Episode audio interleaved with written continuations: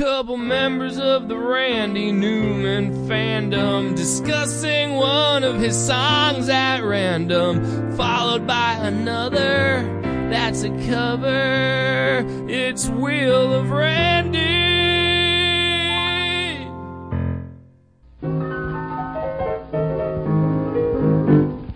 Hey, it's Wheel of Randy, everybody's favorite Randy Newman podcast. Wheel of Randy is part of the Good Trash Media Network. A couple of notes before the show today.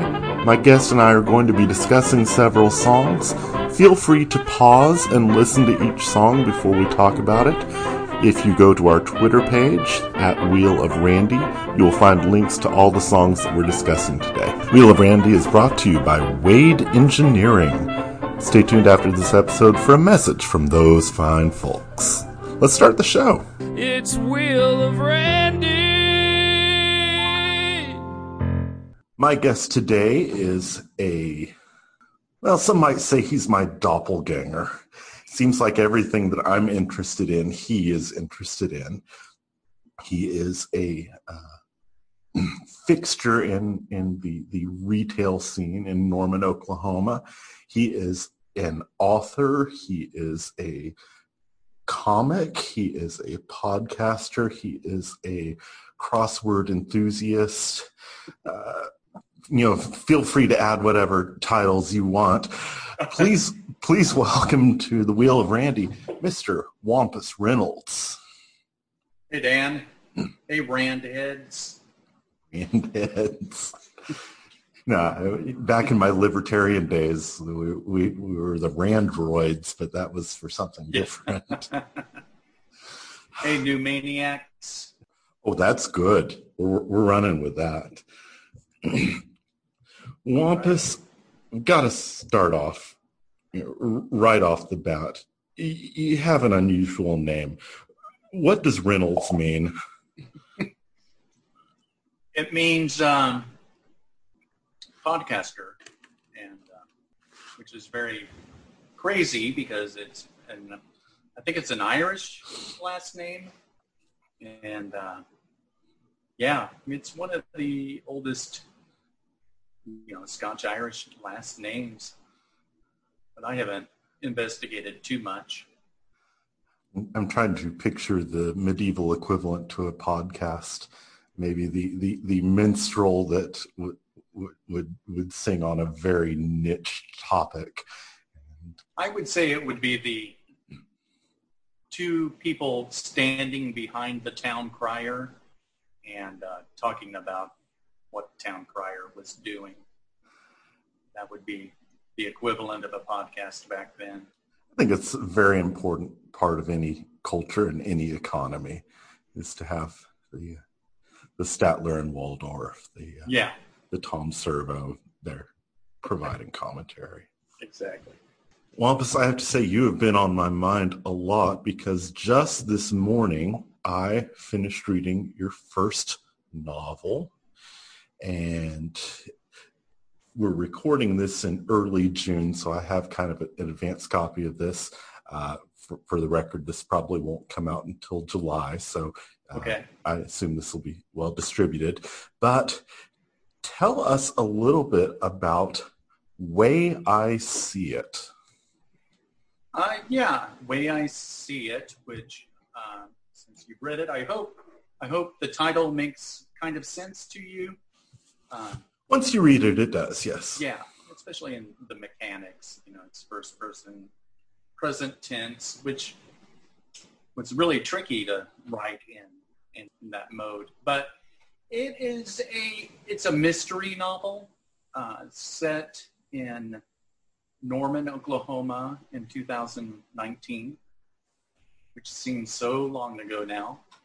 And basically, it's about two friends who are in the kind of demographic of people who go to college and then they just stay in that town. You know, they had so much fun that they want to keep it going. And but one of the friends is killed, and the other friend um, investigates what his old friend had been up to before uh, and trying to figure out what's going on there. The characters in this are so great. Uh, I, I, come from a, a, similar background to you. I, I, went to college in Norman in the early 90s. Uh, one thing that I love about this book is, is how the city of Norman is a character unto itself in this book. You, you really capture the flavor of Norman. Yeah, and that was a, a main goal for this is um, most mystery novels that I really like, they they do take note of where they're set and will illuminate what what parts of that place influence people there. Uh, George Pelecanos in his Washington D.C. is, you know, a very big um, example. Gregory McDonald. You know, there's a whole subgenre of Florida literature, Florida noir, and so, you know, I hadn't seen that for Norman except one book that came out about 20 years ago. And I thought it it would be something that people here could relate to, but people all over, you know, I a friend of mine from England just messaged and and said he could understand Norman, you know, from reading this. So, you know, there's a, it, it's like everything you you examine a very specific place and then you draw universal truths from it, which I will talk about later with our song. But yes. yeah, I just wanted to say that. What's so fascinating about Norman, for those of you who aren't familiar, because this is a worldwide podcast, yeah. naturally. Um, Norman is about 100,000 people, and to, to just dismiss it as a college town is, is, is, is sells it short because you have you have all of these different towns slammed together. You have uh, you have stereotypical college campus, uh, strong fraternity scene. You have a strong hippie community. Uh, Norman is also now a suburb of Oklahoma City, and so you have the the the suburbia that is is taking over Norman. I think you captured that especially beautifully with your mega church, and I, I, laughed out loud when when when when you first gave the name of this mega church. I'll let you deliver that line here. Oh, soulpatch.tv. Soulpatch.tv, which yeah, that's one I've had in my back pocket for a long time. I just, that was beautiful. It, I remember I was on an architecture tour of uh, the Bavinger House, which no longer stands, but it was this amazing um, Bruce Goff house in East Norman that I was standing there with uh, some people on the architecture tour and somehow mega churches came up and I was like, oh, and they have silly names and Soul Patch came out. And so I, I've always wanted to use it in some way. At the same time, and you capture this so well, there's a scene uh, in Noble in Lexington that you go just five miles out of Norman and you are in, uh, you know, not disparaging, but you're in you're in a rural community. It, yeah. it might as well be Ardmore or Idabel, and you know it's right there, right next door. Um, Norman is this this crazy clash of cultures uh, that, that, that you capture so well in this. Oh, thank I, you. I and also, I, I want to say, I am so glad you messaged me this morning to talk about this because there have been numerous instances in the last two weeks of people saying, hey, I, I got it. I'm reading. I'm 50 pages in and loving it.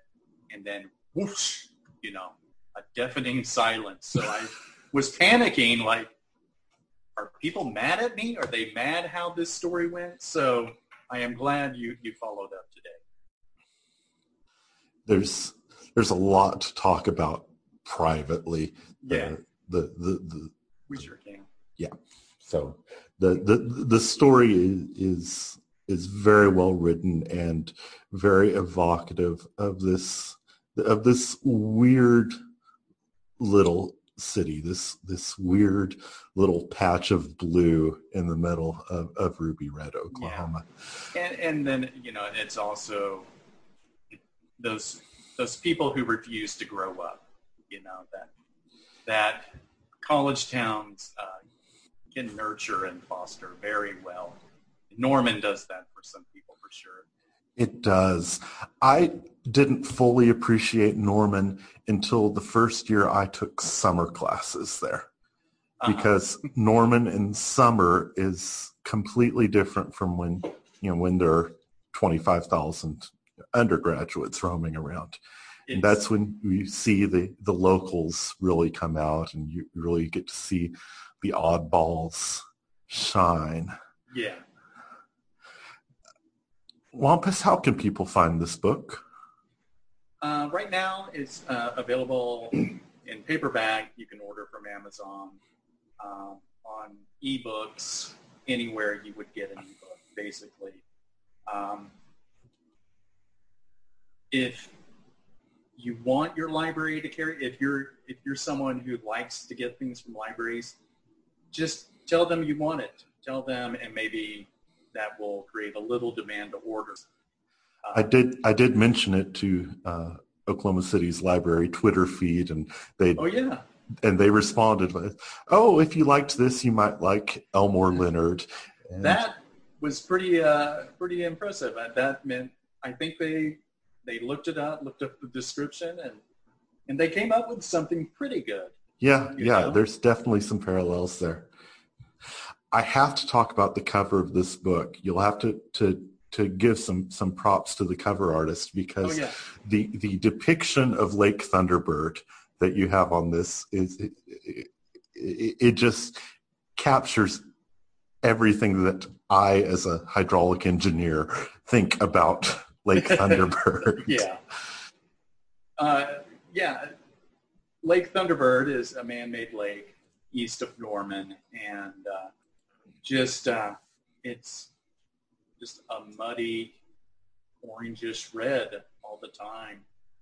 Um, I hope I got the details right. I I could see a hydraulic engineer might cringe No, no. at my attempts, but No, you captured it, and I could tell that you weren't a hydraulic engineer because you didn't drop the fact that engineers find fascinating that nobody else cares about is that this was not a Corps of Engineers dam. This was a Bureau of Reclamation dam.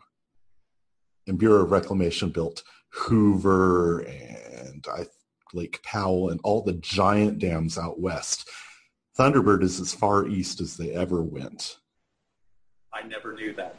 I, I that that is that is interesting, even to the non-engineer me. I, Well, yeah, that's that's flattering. I never I never knew that. Uh, all I knew is that there was a town that they cleared out called Denver. So Denver is under Lake Thunderbird. the the the focus of, of this of this book is is uh, a, a man named Hilton.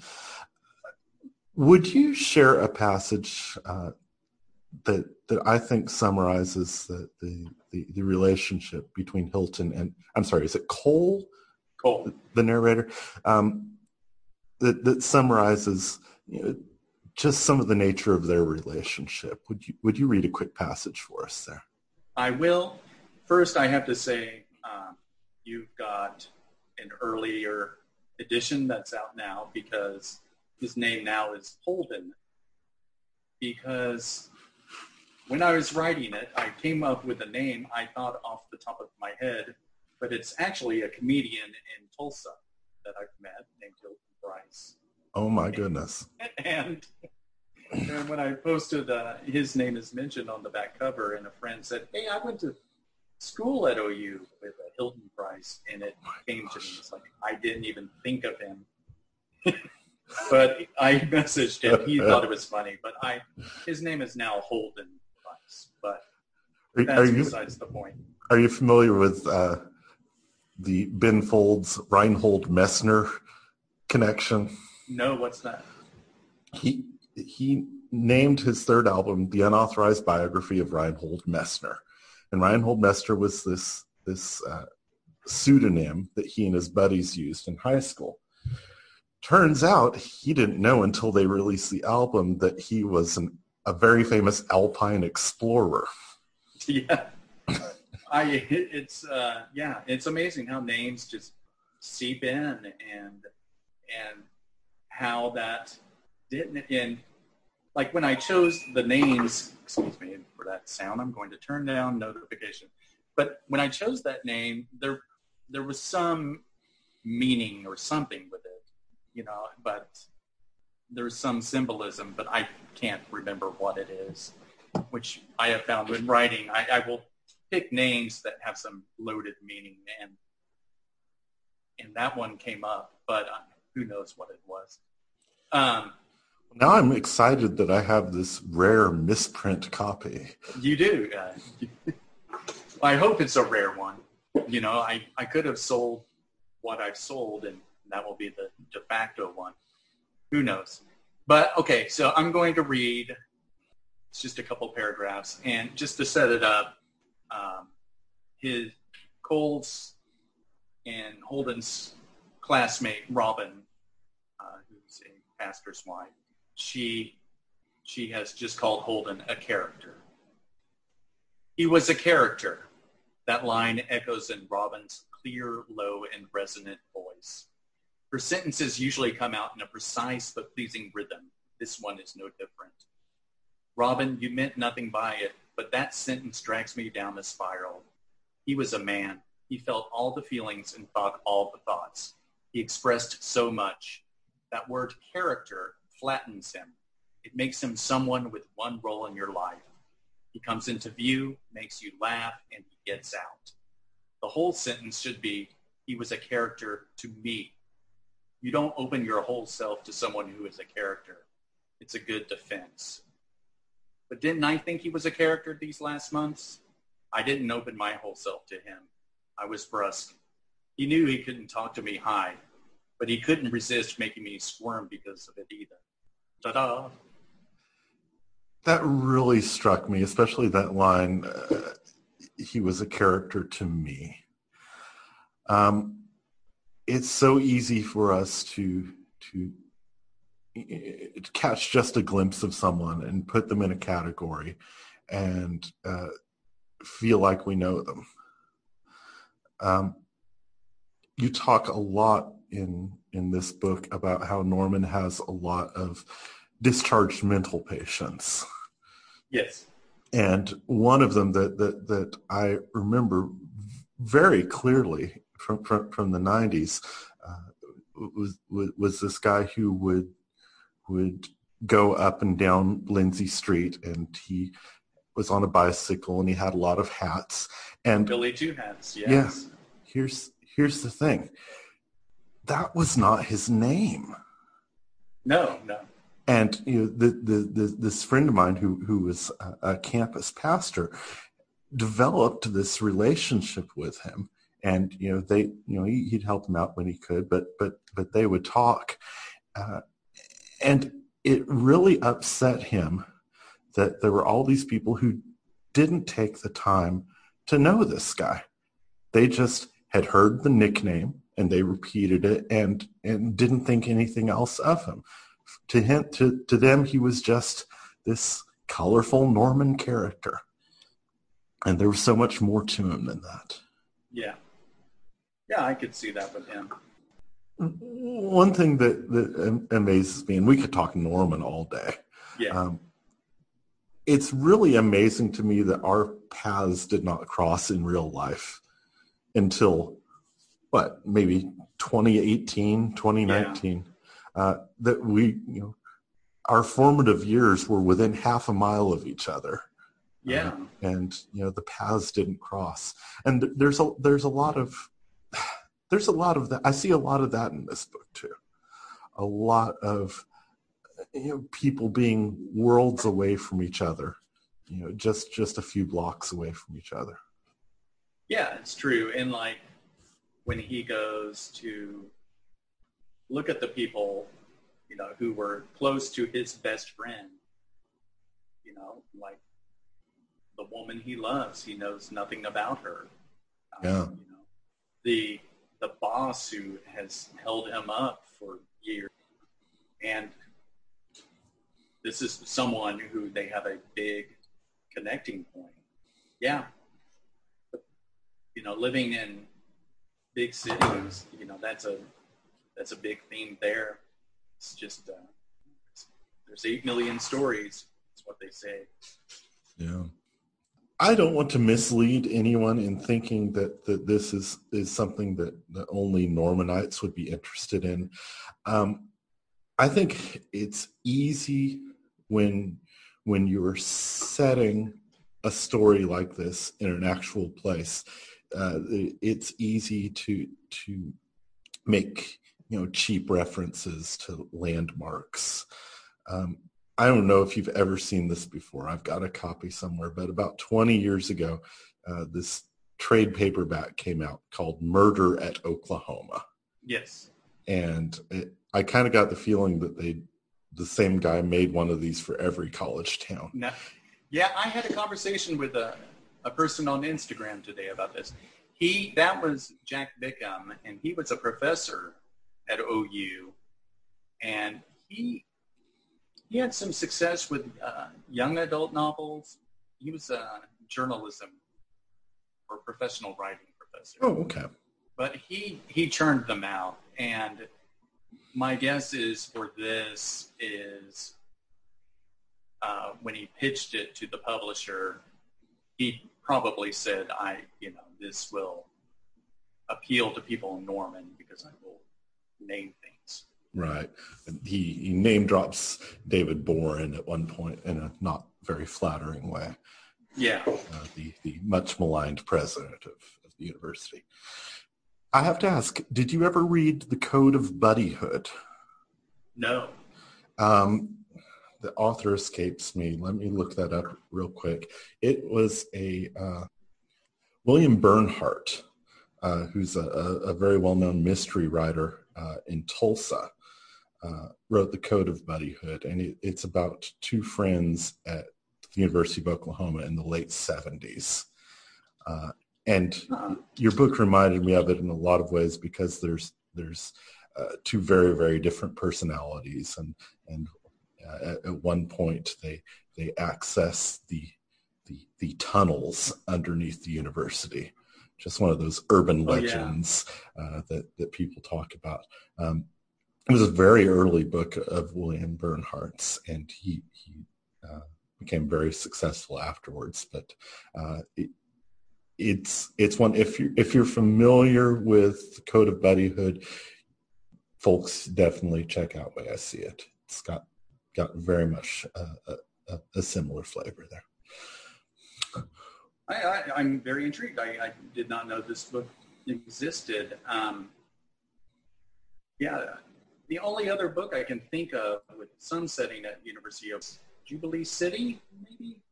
Uh, it's Joe Andoe, who uh, is a very popular artist, great artist, and he spent his undergrad undergrad at OU. So he talks about things there that you will recognize and, and identify with too. Mm.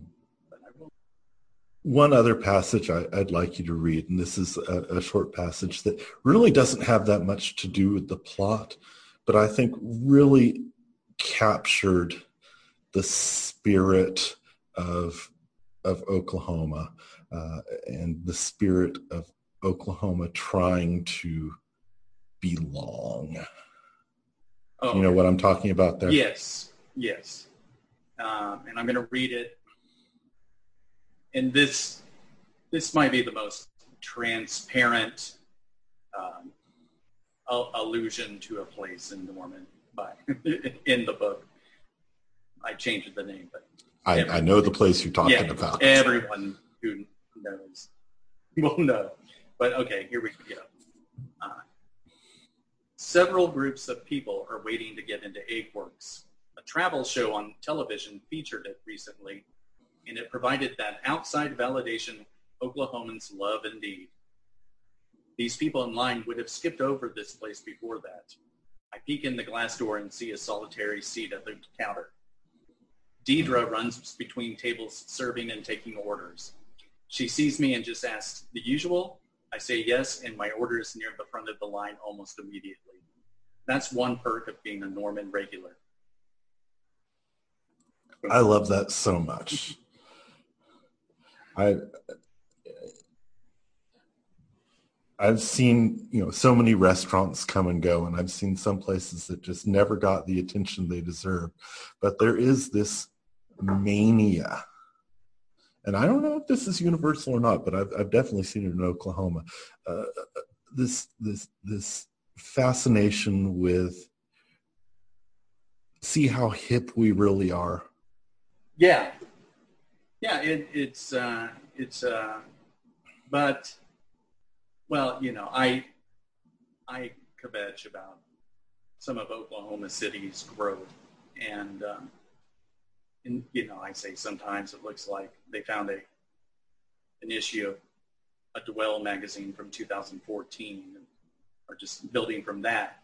But this is this character's perspective, and and I, I, just want to say that's the character's perspective. But I see it, I do see it in, in, in my own personal life. I mean, I, I, I own a, a, a shop, a cheese shop, and you know we've we've gotten outside validation from from our our colleagues and our professionals, but it you know for some people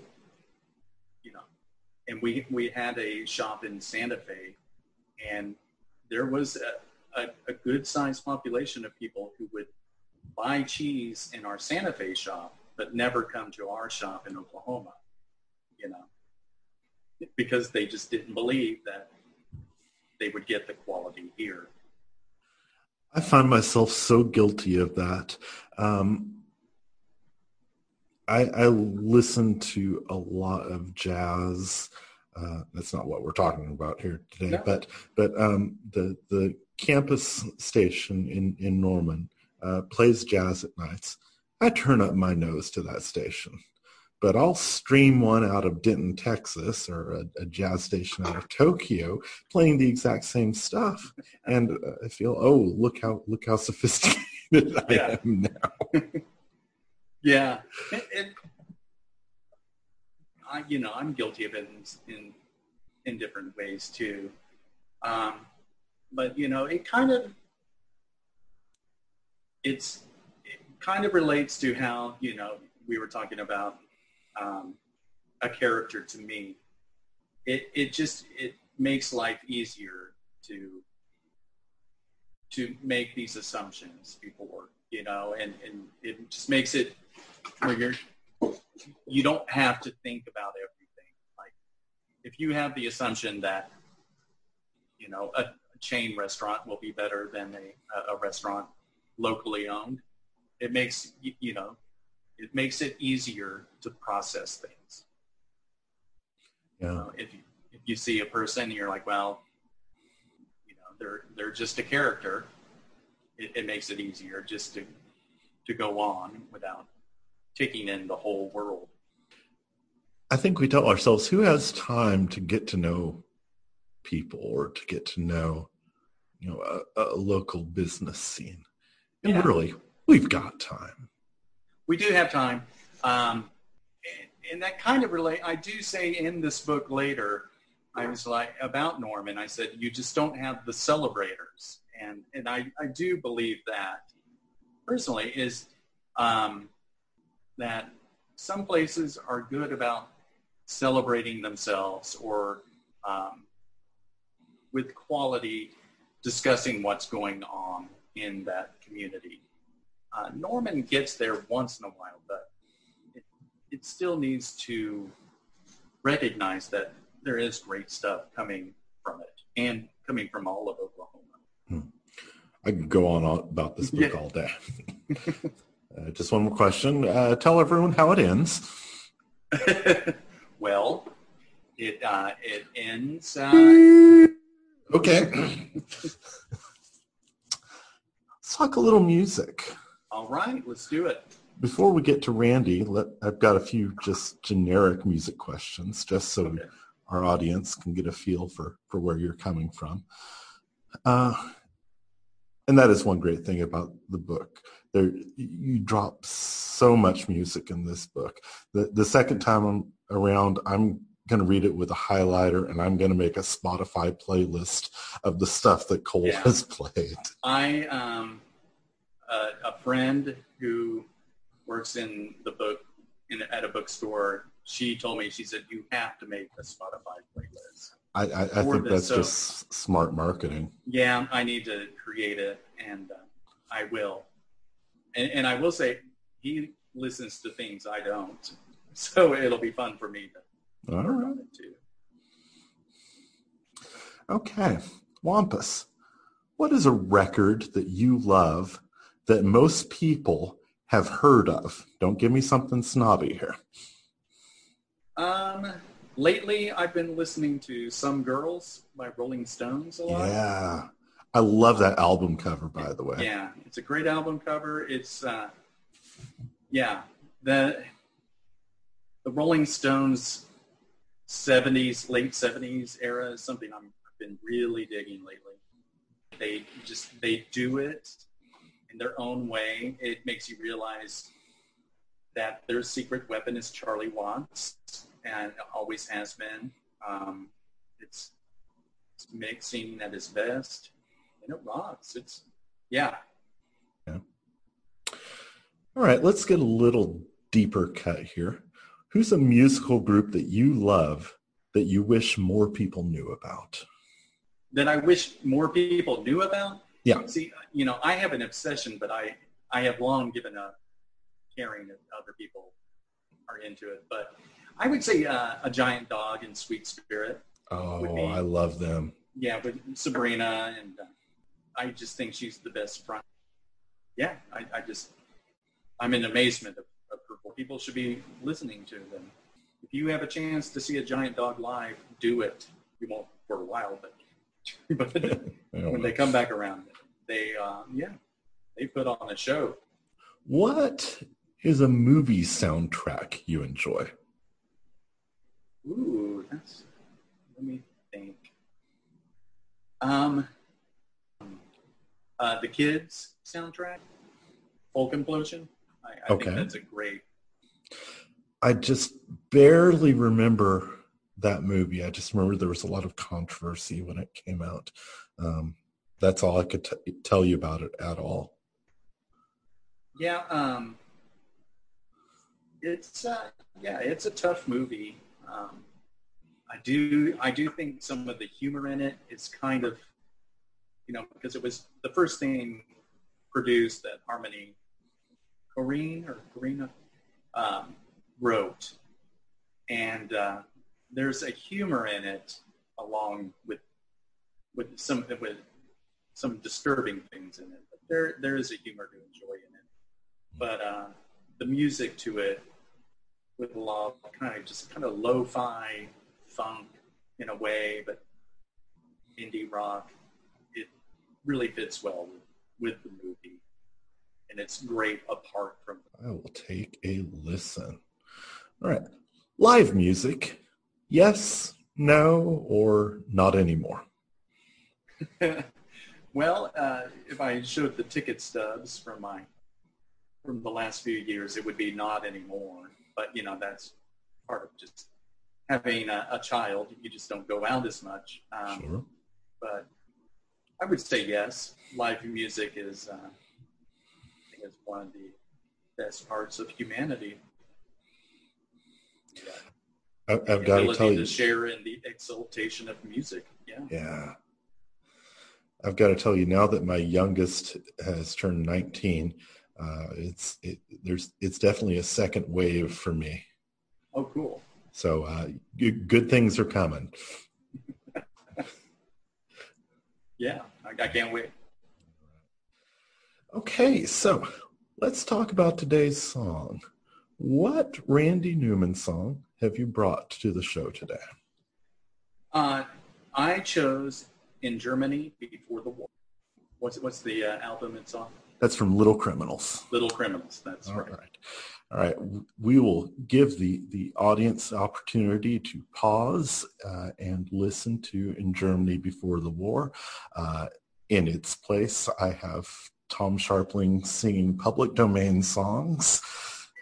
God, Camptown racists sing this song, do da, do da. And we're back. this is uh, this is a song I like a lot. This is a song that that that really takes you on a roller coaster ride, doesn't it? Yes. I chose this song because I I'm not the biggest Randy Newman fan, um, and I, I it's just it's something that hasn't been on my radar Sure. just because of growing up genres of music I like, and then and then there's just there, you know, as Tom Scharpling is to to Tom Waits, you know about taking umbrage of, of the persona, the character, you know, the character that Tom Waits does. I just Randy's singing style sometimes hits me like that, Yeah. and he doesn't do it all the time, but it's it had been enough for me to just explore other things before I got to him. Yeah, it would be easy to dismiss it as as this kitschy, you know, fake voice. Yeah, Um, but he's Yeah. kept it for a decade, so it's not that fake. But um, I saw him at Summer Stage in Central Park in 2000. oh wow. you know, which is, you know, the free concert series in Central Park. And I went because Jonathan Richman was opening up and I wanted to see him play. And, uh, but I went with friends and one of my friends, his friend was a humongous Randy Newman fan. And it was just, We don't run ex- hot and cold. It Yeah. seems. His- you never his see a, excite- his- he's a his- mild Randy Newman fan. his excitement um, was it was infectious in a way, but there, it, it's not the best place for Randy Newman to play. You know, under Yeah. a starlit sky with with sound dissipating, you know, in in ways that aren't. But Was it just him? Did he have a, a an? I think it was just him. I, you know, it's been 20 years. I'm an Yeah. old man now. I Mhm. think I don't know. He might have had a small backup band for different things, but I just remember him playing this song, and it was one of those nice moments in live music where everyone felt it. You know, there was a there was people understood that this was it stirred emotions, and that's it. That's always made it my favorite song since then of his because I, I remember it from then. But uh, revisiting it after uh, after you messaged about songs, it it's made me love it even more. I, I think, uh, yeah, and I think it has some relevance for these times as well. So I, I yeah, I just think it's a great song and, and a beautiful song too. This is one of those songs, and he does this a lot, where he tricks the listener. Because after the first verse, uh, you think this is is a sentimental kind of somewhere out there moment that that this man's loved ones have have, have made it. Uh, we assume to America, and he's there in in in Germany, uh, missing them. And it would be easy for that song to to go there and then uh, he really twists the knife Yeah, through the second half of the song and we find out that this is uh, a monster. Yeah, and you know it's based on the movie M by Fritz Lang. oh i didn't know that Yes, it's it's based on Peter Lorre's character, who you know who is a child murderer what in that. In that. Yeah, I think he's said that explicitly. oh wow but yeah, I mean that first verse he says in Germany before the war, there was a man who owned a store, and that couplet you would think would imply this is about you know a Jewish who you know who lost his possessions, Right. you know, before the Reich came in, or because of the Reich, and detail of him going to look at the river. But as it goes in, and especially the the the chorus is I'm looking at the river, but I'm thinking of the sea. And you know, with that title in Germany before the war, and what is revealed is his cruelty and his, his terrible acts. It's just basically saying, you know, you think you think this is bad, this is going to be, this is the river, and this is going to join in into a huge body of monstrosities. You know, wow. this is just a prelude to what we're about to see. Oh we should treasure, gosh. you know, that that and that I'm not good at analyzing lyrics in, in, but that one I, I just I think it's especially with the song title that this is just talking about how there's a, a general unease in, in places.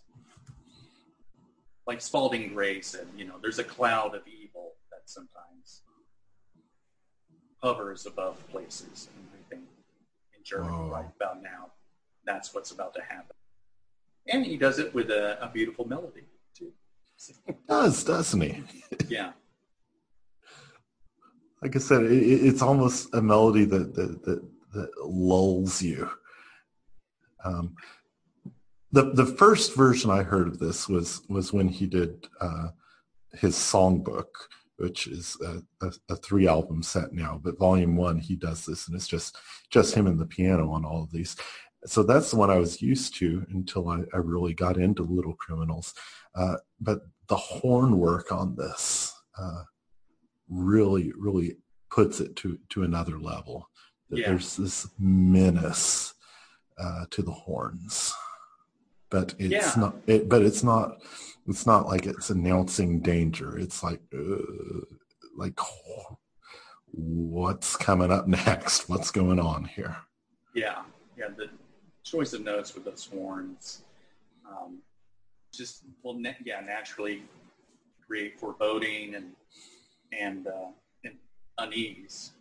One thing I, I really like is you have to pay careful attention to this song because you could think this was maybe the girl's father who sings it. If you don't, if you if you miss one line, you could think that. But uh, until it's as he watches her, a little girl has lost his way. If Yeah, who has lost lost, her her way. way. But if you didn't see that, because you know the last lines are "We lie beneath, uh, beneath the autumn sky, my little golden girl and I." She lies very still. You know, it's uh, that that line. Do you know the uh, the song "Psycho" by Eddie Noack? No. Okay, so it's a country song from the, you know, inspired by the movie Psycho, and it's about a guy who and it's very darkly funny, but very creepy too. But there's a line where he's talking about he's mad at a man, and then the line is, "And my mind walked away," and Mm.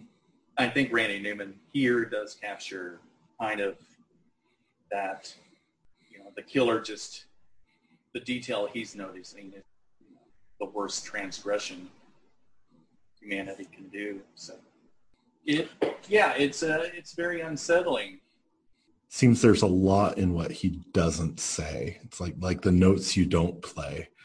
Uh, yeah, it, it, there's such a density here. Uh, I w- would think that a lot of songwriters would try, would feel they needed to be more explicit.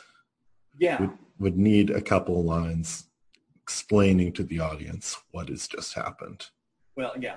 If Steven Spielberg did this, um, there would be a verse of um, the police or the, they would do the Spielberg would have to have the the final court scene of him in because he doesn't trust the audience, you know.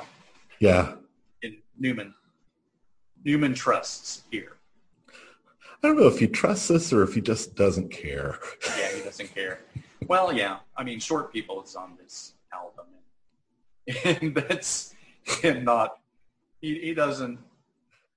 I, I really he doesn't give it away at the end. That this is about bigotry. I, I really, uh, when short people came out and people were taking it at face value, and there were actual short people who were organizing boycotts, I, I Yeah. can't help but wonder what went through his mind. What what's that line? There's there's no parody so absurd that someone won't take it at face value. yeah, but I will say, uh, I'm sure they had to hear it. I'm sure they heard people singing it around. Yeah, that's true. and so they didn't get to enjoy the the irony like other people. It's like uh, South Park and Kick a Ginger Day or whatever. yeah, that's, You know, I don't think gingers enjoy it as much as, as people who aren't gingers. So I I, I understand. I Mhm. still enjoy it, but I, I understand. Okay. Now we've come to the dangerous part of the show, Wampus. Oh no, I'm, I'm bringing out the wheel. Oh God, don't! I've randomized a list of songs. Maybe you've heard them before, maybe not. But Okay. we'll give a listen to one at random and then talk it over. Wampus Please be Linda. Yes. Please be Linda. Go. Are you ready to spin the wheel? Yes. Spin the wheel, spin the wheel, spin the wheel of Randy. All Here right. we go. Give me your best sound effect. It did not land on Linda. The wheel is cruel. Before we we do this, do you know why I wanted to talk about Linda? No. Because I think Andy Kindler, a young Andy Kindler, unconsciously stole the melody for Karen. Linda. You should ask him that sometime. I just might. Okay. okay. Well, it did fall in the L's. All right. And this is an early one. This is called Love Story, parentheses, You and Me. All right. Uh, for the audience, this is off of Randy's uh, self-titled debut album, which I think was 1968. Um, our audience will enjoy some more public domain Tom Scharpling. Bet my money on a bobtail drag all the doodah day. And we are back. All right, so now you've heard Randy as a very, very young man. Does his voice sound different now?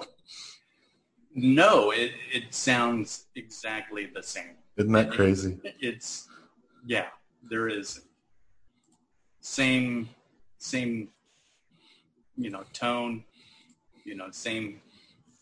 It's not lower or higher. You know, a lot of singers start higher and then end up lower. Seems like he's about the same. Yeah.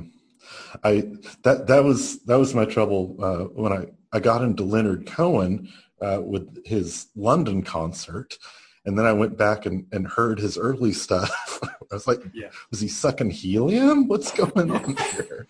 Love story, you and me. I I, I once heard someone describe this as uh, boy meets girl, boy marries girl, everybody dies. Yeah, yeah, that's uh,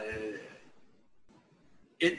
It does ring of a, a young man's cynical idea of what lies before him. You know, it, it it seems like he's a bit resistant to to the traditional ideas of, of a lifetime with someone here. You know, and uh, you know, just the the the resistance to kind of you know to the American you know standard life. Yeah, I think only a, a young Randy Newman would write this. yeah, he he gives up on. I, I see some idealism in here that, that he gives up on pretty quickly as Yeah. as his life proceeds. At the same time, uh, it, it's it seems like Randy is intentionally creating a character who's kind of a dip. Yeah, Like this is no way to woo a woman. Yeah, I like your brother. I like your mother. yeah, Th- th- those are your your two opening lines. yeah. I, I think the we'll have a kid or maybe we'll rent one is funny, but I it, it doesn't further this his song. No. I think it's a it, it's an easy laugh for what he's doing. Yeah. Now the the next two lines, and and maybe you know more about this than me. He says he's got to be straight. We don't want a bent one. Yeah. Did straight mean in 1969 what it means now? See, I I'm not sure. I think it could be just mean straight, like you know, upright citizen. well, But yeah, I, I I remember this was a big uh, during the Boy Scout debate of 10 years ago. You know, they're talking about how you know the Scout Oath talks about being morally straight, and how in 1910 that meant something completely different. So I'm wondering if by 69, what we're talking about here. yeah. It. Speaking of the Boy Scouts, I I saw some writings writings of Theodore Roosevelt about his dreams of the Scouts, and he does disparage the effeminate male in it. So it might have been implied Hmm. that morally straight. But yeah, I, I don't know if uh, it means gay or just morally upright. He doesn't want to counterculture one or something. Yeah. When when I was listening to this, I, I was looking up the album because the orchestration, which is really heavy in it, you know, there's a lot of instruments on this, but some of the arrangement kind of reminded me of uh, Ode to Billie Joe, which is a little more spare, but I was Yeah. seeing if, you know, crossover in staff, but I, I couldn't figure it out. There is, uh, I don't know if you listen to Cocaine and Rhinestones. Oh, I sure do. Yeah, there was a whole episode on Ode to Billie Joe. and- Yeah. And, how it evolves to have that, that, that beautiful strings in it. Yeah. Um, at the contemporaries I could think for Randy Newman here would be Lee Hazlewood. Lee, you know, especially that talk singing, you know. Yeah. Randy sings a little, but it's it's not that challenging. You know, it's more talking. And then, but on this album, not this song particular, he does have a bit of a Bob Dylan delivery on some things. The "You and Me," Yeah. Yeah. them. Those are the things that struck me listening to. Yeah, I could definitely see that. Just one other thing that, that, that struck me about this is is that he, he's not over promising to this girl. Yeah, It's like, yeah, maybe we'll go out now and then. But yeah, I'm probably gonna be pretty tired. Yeah, Let's watch TV. yeah. That's uh, yeah. That that rings very true. It's like, are, are, are you sure that you were 19 years old when you wrote this? Because you, you see where this is going. yeah, All right. Well, the sometimes the wheel is cruel, but I, I think the wheel w- w- was very kind to you, Wampus. Thank you for being a good sport and doing that. Oh yeah, yeah. I uh, I I'm getting a shirt that says "I survived the Wheel of Randy." Zazzle.com. Zazzle. yeah, yeah. All right, I gotta cut you in on the merch now. uh, this next segment is called This Week's Cover. This week's cover. This week's cover is when I spotlight a Randy song sung by someone else. Just a recommendation for, for the listener. And listener, if you enjoyed Love Story uh, by Randy Newman, you'll really enjoy the cover uh, that's done by Harry Nilsson. Harry Nilsson did an entire album of Randy songs. It's called Nilsson Sings Newman.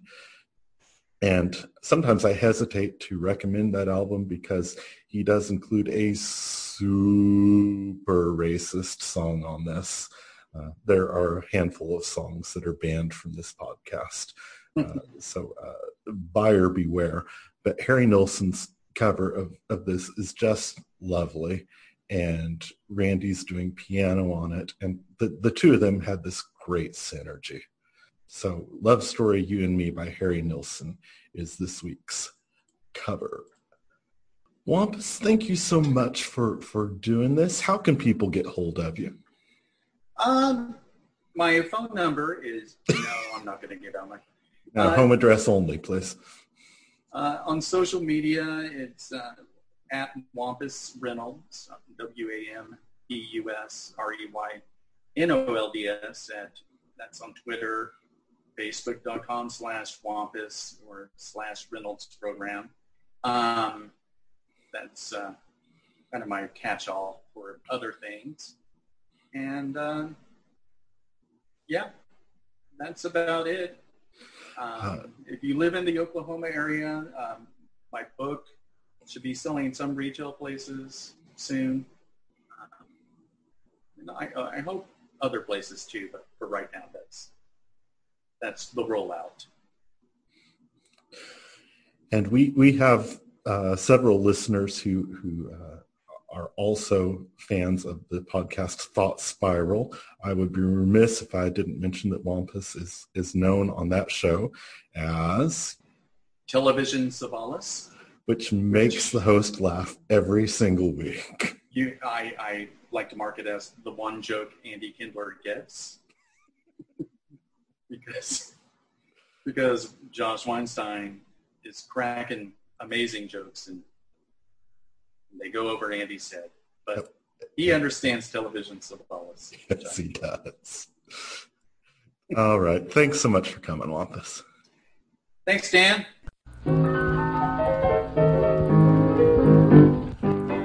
Thanks for listening. Be sure to follow us on Twitter at Wheel of Randy for links to today's songs. Thanks to Good Trash Media for distributing this show.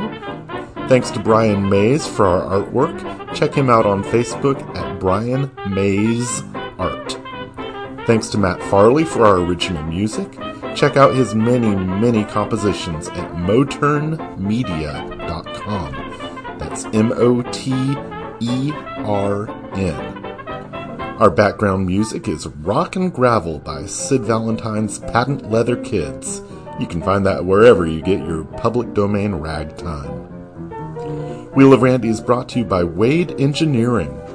We are a water and sewer engineering firm registered in Oklahoma and Texas. And if you ask nicely, we'll register in your state too. Wade specializes in hydraulic modeling. If you're a city or a rural water district or a fire department, you've got to get a hydraulic model. First thing before you spend one more dollar on construction, get a model. If you're an engineering firm, don't do hydraulic modeling yourself. This isn't something you can learn on the job. It's very easy for a hydraulic model to give you the wrong answer if you're not careful. Play it safe and bring in an expert. Wade Engineering can be reached at 405 426 7634. See you next time, everybody. Bye. It's Wheel of Randy.